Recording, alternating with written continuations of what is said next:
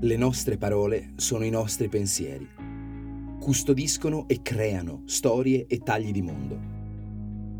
Stai ascoltando Una parola al giorno, un podcast di unaparolaalgiorno.it e Bonfire, che ti accompagna fra usi, sfumature, curiosità e trascorsi di parole note e meno note.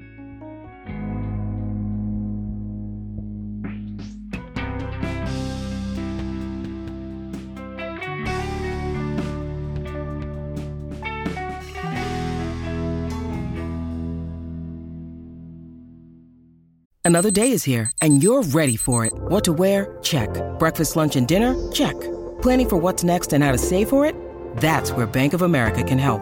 For your financial to dos, Bank of America has experts ready to help get you closer to your goals. Get started at one of our local financial centers or 24-7 in our mobile banking app. Find a location near you at bankofamerica.com slash talk to us. What would you like the power to do? Mobile banking requires downloading the app and is only available for select devices. Message and data rates may apply. Bank of America and a member FDIC.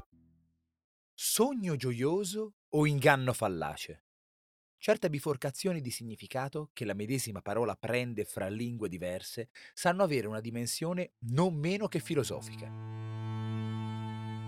Io sono Giorgio Moretti e questa settimana raccontiamo parole che con un'origine comune hanno preso strade diverse fra italiano e spagnolo. I testi di questa settimana sono scritti in collaborazione con Salvatore Congiu. Oggi, illusione.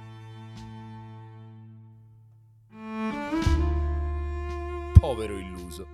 Basterebbe questa locuzione commiserativa a testimoniare quanto nel sentire comune illudersi non sia una condizione invidiabile.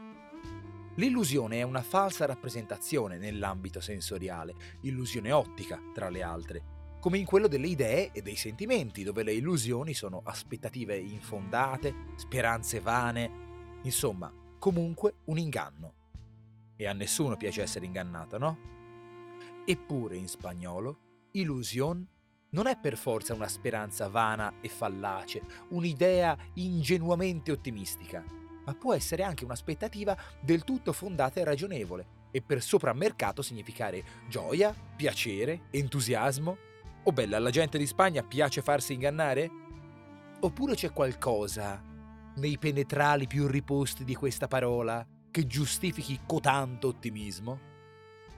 In teoria sì. Illudere è formato dalla preposizione in più ludere, in latino giocare, scherzare, divertirsi. Quindi il suo significato letterale è fare entrare in gioco, giocare con qualcuno o qualcosa. Ma dal gioco al prendersi gioco, dal ludus al ludibrio, il passo è breve. E infatti il latino illudere aveva anche il senso di farsi beffe e offendere mentre il sostantivo illusio addirittura era privo di qualsiasi innocenza. Come termine tecnico della retorica significava ironia, derisione e nel linguaggio ecclesiastico prese a significare inganno, illusione, già, la derisoria fallacia delle promesse mondane. Nessuna sorpresa che a prevalere, nelle lingue moderne, sia stato quest'ultimo significato di matrice religiosa, tant'è che l'italiano antico identificava spesso l'illusione, in quanto scherno o raggiro, con le apparizioni fraudolente dell'ingannatore per eccellenza, il diavolo. Così, dall'innocenza originaria del gioco, si è giunti al senso di rappresentazione ingannevole e speranza vacua. Lo spagnolo illusion, ben inteso, condivide questi significati con le altre lingue europee no te hagas ilusiones o eres un povero illuso corrispondono esattamente a non farti illusioni e sei un povero illuso. A maggior ragione, stupisce che a partire dalla seconda metà dell'Ottocento si siano imposte accezioni oggi comunissime. È una speranza legittima. Ad esempio, se un atleta dice tengo la illusione di ir a los Juegos Olímpicos, intende che spera di andare alle Olimpiadi non è che si illude di farlo. È gioia, piacere. Me hizo mucha ilusión, tu llamada, vuol dire la tua chiamata mi ha fatto molto piacere. E perfino entusiasmo, positività. Trabajar con illusione è lavorare con entusiasmo.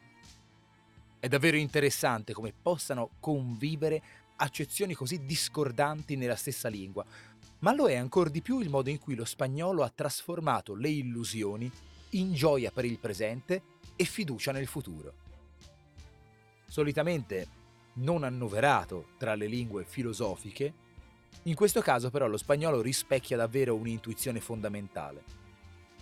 Il più solido piacere di questa vita, ha scritto Leopardi, è il piacer vano delle illusioni, stante che elle sono ingredienti essenziali del sistema della natura umana, senza cui la vita nostra sarebbe la più misera e barbara cosa. Si dirà, eh, il solito pessimismo leopardiano. Ma qui il pessimismo non c'entra proprio nulla. Al contrario, crediamo alle illusioni non perché siamo dei gonzi, ma perché è l'unico modo per credere nella vita, posto che non ce ne sia un'altra migliore da qualche parte. Per dirla con Nietzsche, gli esseri umani hanno una invincibile inclinazione a lasciarsi ingannare e cercano di evitare non tanto il fatto di essere ingannati, quanto l'essere danneggiati dall'inganno. E allora, con la illusione, sempre, che sia una speranza fondata o inconsistente, ciascuno lo deciderà per sé. Speriamo che questo quarto giro di strane coppie sulla giostra di un'altra lingua vi alluzzi. Noi ci sentiamo domani.